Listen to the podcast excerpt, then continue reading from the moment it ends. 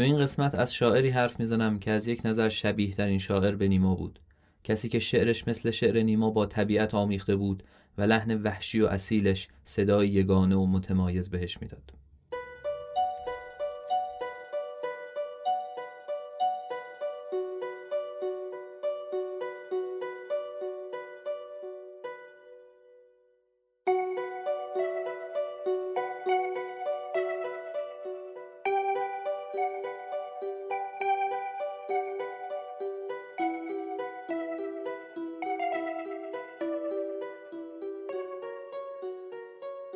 شما دارید به پادکست ریرا گوش می‌کنید. من سامان جواهریان هستم و توی هر قسمت این پادکست یک شعر معاصر می‌خونم و درباره اون شعر و شاعرش و سبک و دورش حرف می‌زنم. این قسمت 16 همه ریراست که در اوایل بهمن 99 منتشر میشه.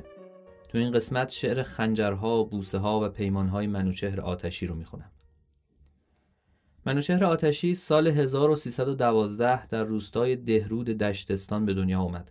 هرچند در شناسنامش سال تولد 1310 نوشته شده. در کودکی پدرش تبعید شد و خانوادش مدتی آواره بودند. به سن دبستان نرسیده بود که شروع به چوپانی کرد. توی همین اوقات به گفته خودش دوبار پری دید. پریهای رقصان با موهای آشفته. تحصیلات دبستان و متوسطه اول رو در بوشهر و حومه اون گذروند. خاطرات کودکیش از یک طرف به داستانها و مسئلها و افسانه های مادرش آمیخته شد و از طرفی به خبر درگیری یاقی ها با امنیه ها و پژواک شیهه اسب و شلیک گلوله. اون موقع دبیرستان سعادت بوشهر فقط دوره اول داشت. از بوشهر هر سال فقط چهار نفر می‌تونستند بعد از گذراندن یک امتحان به دانشسرای مقدماتی شیراز راه پیدا کنند که آتشی هم موفق به این کار شد. رفتن آتشی به شیراز مصادف با سالهای نخست وزیری مصدق بود. تو اون سالها نیما هنوز به شهرت نرسیده بود و آتشی هم بیشتر توللی و نادرپور و مشیری رو میشناخت. مدت کوتاهی با حزب توده همکاری کرد. بعد از کودتا آتشی که دانشسرای مقدماتی رو تموم کرده بود در اطراف بوشهر و بعدتر در خود بوشهر به معلمی مشغول شد. توی سالهای بعد از کودتا آتشی کم کم با شعر نیمایی آشنا شد. سروده های آتشی هم توی مجلات مختلف از جمله مجلات معروف تهران چاپ می‌شد و خودش هم تابستان ها به تهران سفر می‌کرد. شعرهای قدیمیتر آتشی حال و هوای نوگرایی محافظه کار توللی و نادرپور رو داره. به گفته خودش در همین سفرهای سالهای 34 تا 39 بود که کم کم تحت تأثیر نیما و اخوان و شاملو قرار گرفت. سال 39 آتشی اولین کتابش یعنی آهنگ دیگر رو چاپ کرد سرمایه چاپ این کتاب رو رضا سید حسینی فراهم کرده بود. در همون سال برای تحصیل در رشته زبان و ادبیات انگلیسی دانشسرای عالی به تهران رفت. کتاب آهنگ دیگر با استقبال خیلی خوبی مواجه شد. یک دلیل این استقبال شاید تنوع شعرهای این کتاب بود که تقریبا همه سلیقه ها رو راضی می کرد. بعضی شعرهای کتاب بیشتر حالت رمانتیک جریان نوگرای محافظه کار رو داشتند و بعضی نیمایی بودند. بعضی شعرهای کتاب حتی کمابیش مورد پسند طرفداران بعدی شعر موج نو قرار گرفتند. خود آتشی توضیح داده که توی سالهای دهه سی بیشتر از حجم سه چهار کتاب شعر گفته بود و آهنگ دیگر حاصل گزینش نسبتا شتاب زده از بین این شعرها بوده. با توجه به تحولی که نگاه و سلیقه ادبی آتشی طی این سالها پیدا کرده بود، این تنوع طبیعیه.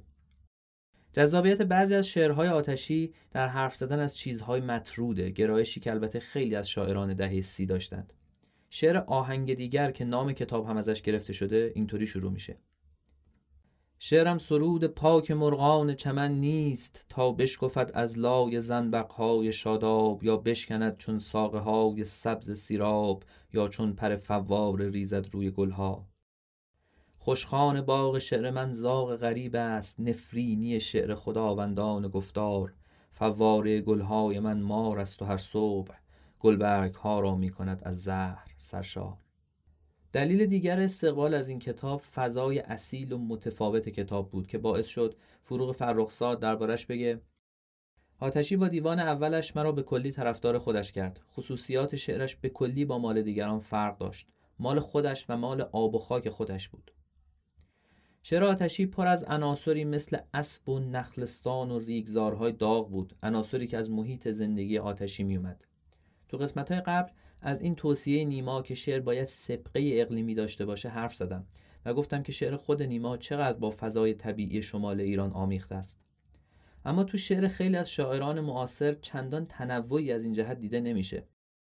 یک دلیل شاید مرکزگراییه که باعث میشه بخش خیلی بزرگی از شاعران معاصر تهرانی باشن یا به تهران مهاجرت کرده باشن.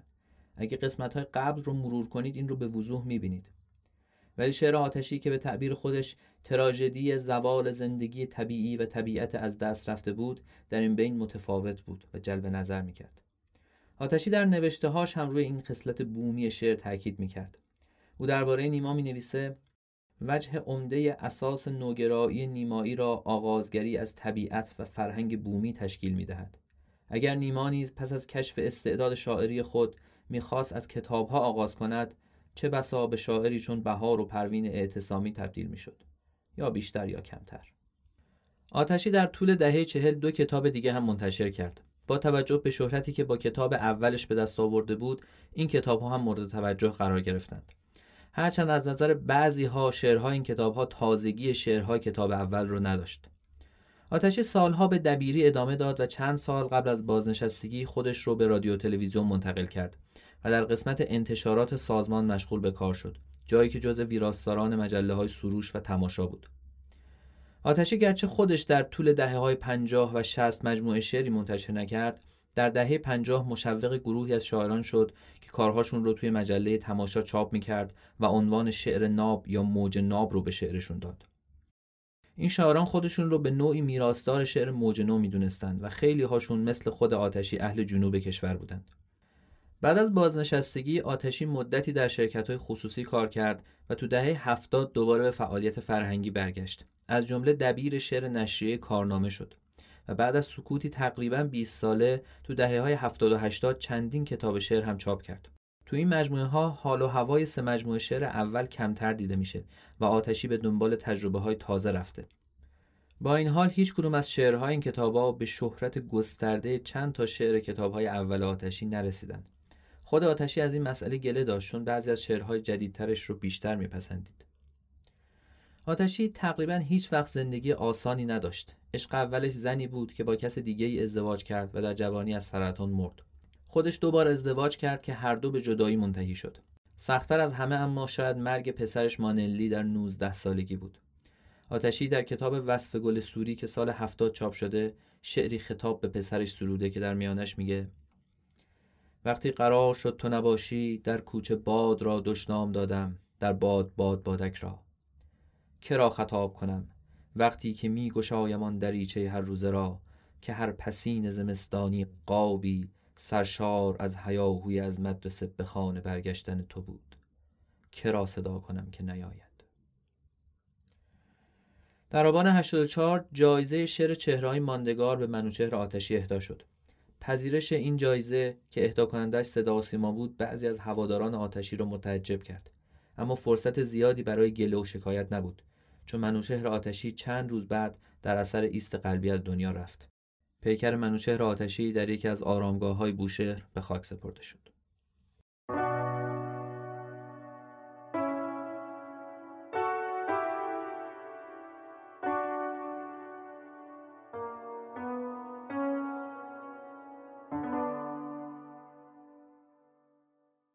اسب سفید وحشی بر آخری ایستاده گران سر اندیشناک سینه مفلوک دشت هاست اندوهناک قلعه خورشید سوخته است. با سر غرورش اما دل با دریغ ریش عطر قسیل تازه نمیگیردش به خویش. اسب سفید وحشی سیلاب دره ها بسیار از فراز که غلتیده با نشیب رم داده پرشکوه گوزنان. بسیار با نشیب که بگسست از فراز تا رانده پرغرور پلنگان.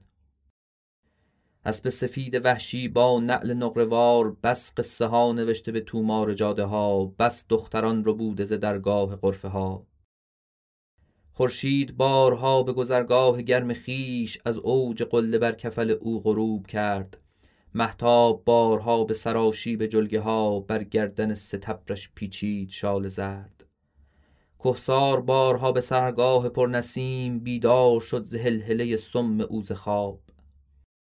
اسب سفید وحشی اینک گسسته یال بر آخری ایستاده غضبناک سم می‌زند به خاک.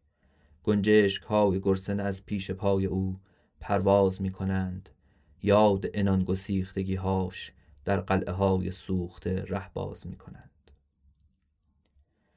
اسب سفید سرکش بر صاحب نشسته گشوده است یال خشم. جویای عزم گم شده اوست. می پرسدش ز ولوله صحنه های گرم می سوزدش به طعنه خورشیدهای شرم.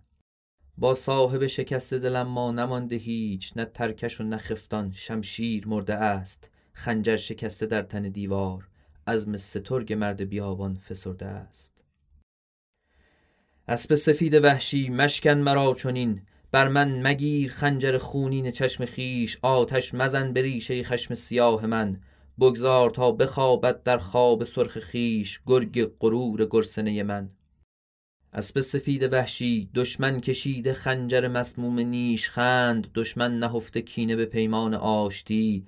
آلود زهر با شکر بوسه های مهر. دشمن کمان گرفته به پیکان سکه ها. اسب سفید وحشی من با چگونه عزمی پرخاشگر شوم؟ من با کدام مرد درایم میان گرد؟ من بر کدام تیغ سپر سایبان کنم؟ من در کدام میدان جولان دهم تو را؟ اسب سفید وحشی شمشیر مرده است. خالی شده از سنگر زینهای آهنین. هر دوست کو فشارد دست تو راز مهر مار فریب دارد پنهان در آستین. اسب سفید وحشی در قلعه ها شکفته گل جام های سرخ بر پنجه ها شکفته گل سکه های سیم. فولاد قلب ها زده زنگار پیچیده دور بازوی مردان تلسم بیم. اسب سفید وحشی در بیش زار چشمم جویای چیستی. آنجا قبار نیست گلی رسته در سراب. آنجا پلنگ نیست زنی خفته در سرشک. آنجا حصار نیست غمی بسته راه خواب. اسب سفید وحشی آن تیغ های میوهشان قلب های گرم دیگر نرست خواهد از آستین من. آن دختران پیکرشان ماده آهوان دیگر ندید خواهی بر ترک زین من. اسب سفید وحشی خوش باش با قسیل ترخیش با یاد مادیانی بور و گسسته یال شیهه بکش مپیچ ز تشویش. اسب سفید وحشی بگذار در طویله پندار سرد خیش سر با بخور گند ها بیاکنم. نیرو نمانده تا که فرو ریزمت به کوه سینه نمانده تا که خروشی پا کنم. اسب سفید وحشی. خوش باش با قسیل ترخیش اسب سفید وحشی اما گسست یال اندیشناک قلعه مهتاب سوخته است. گنجشک های گرسنه از گرد آخرش پرواز کردند. یاد انان گسیختگی هاش در قلعه های سوخته ره باز کردند.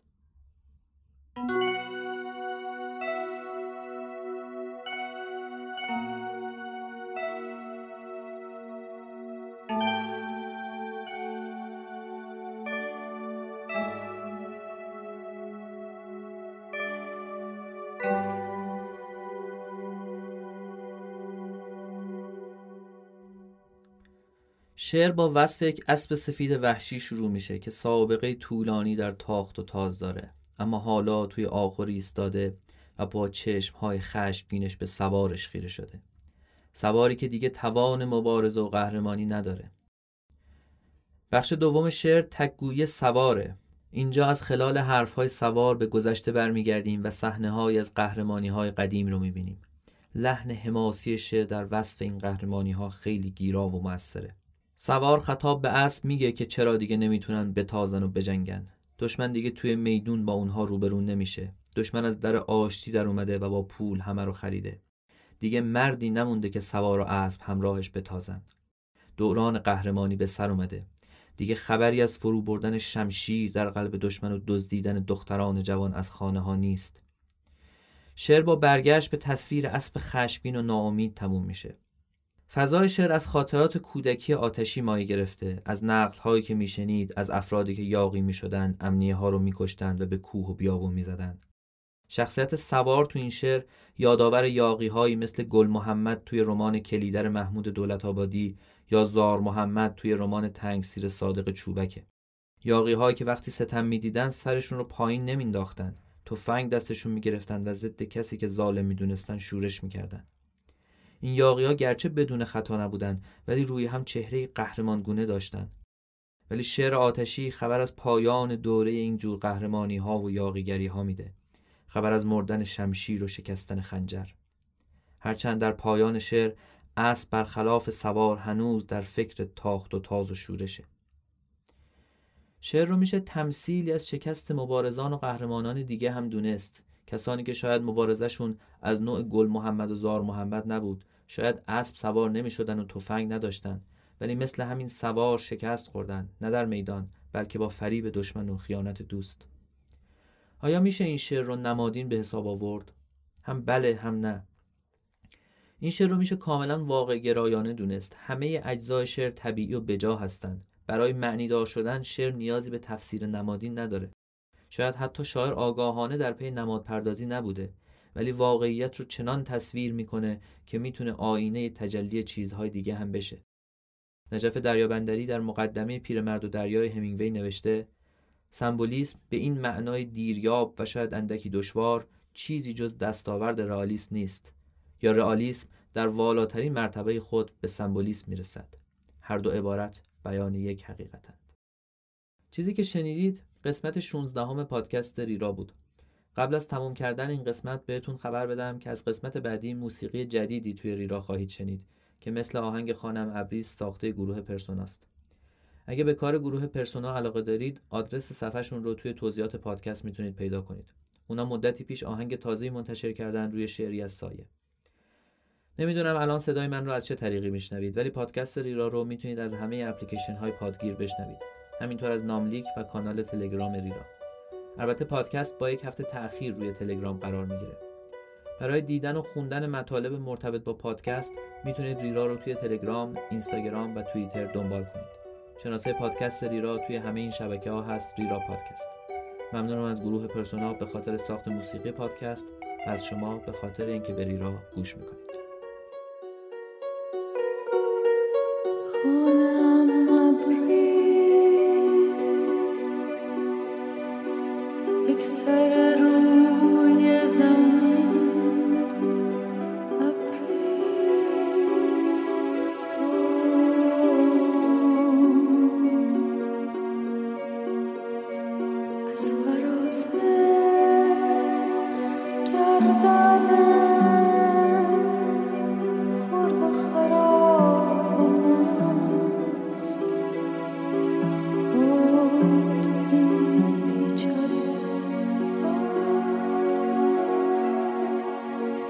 de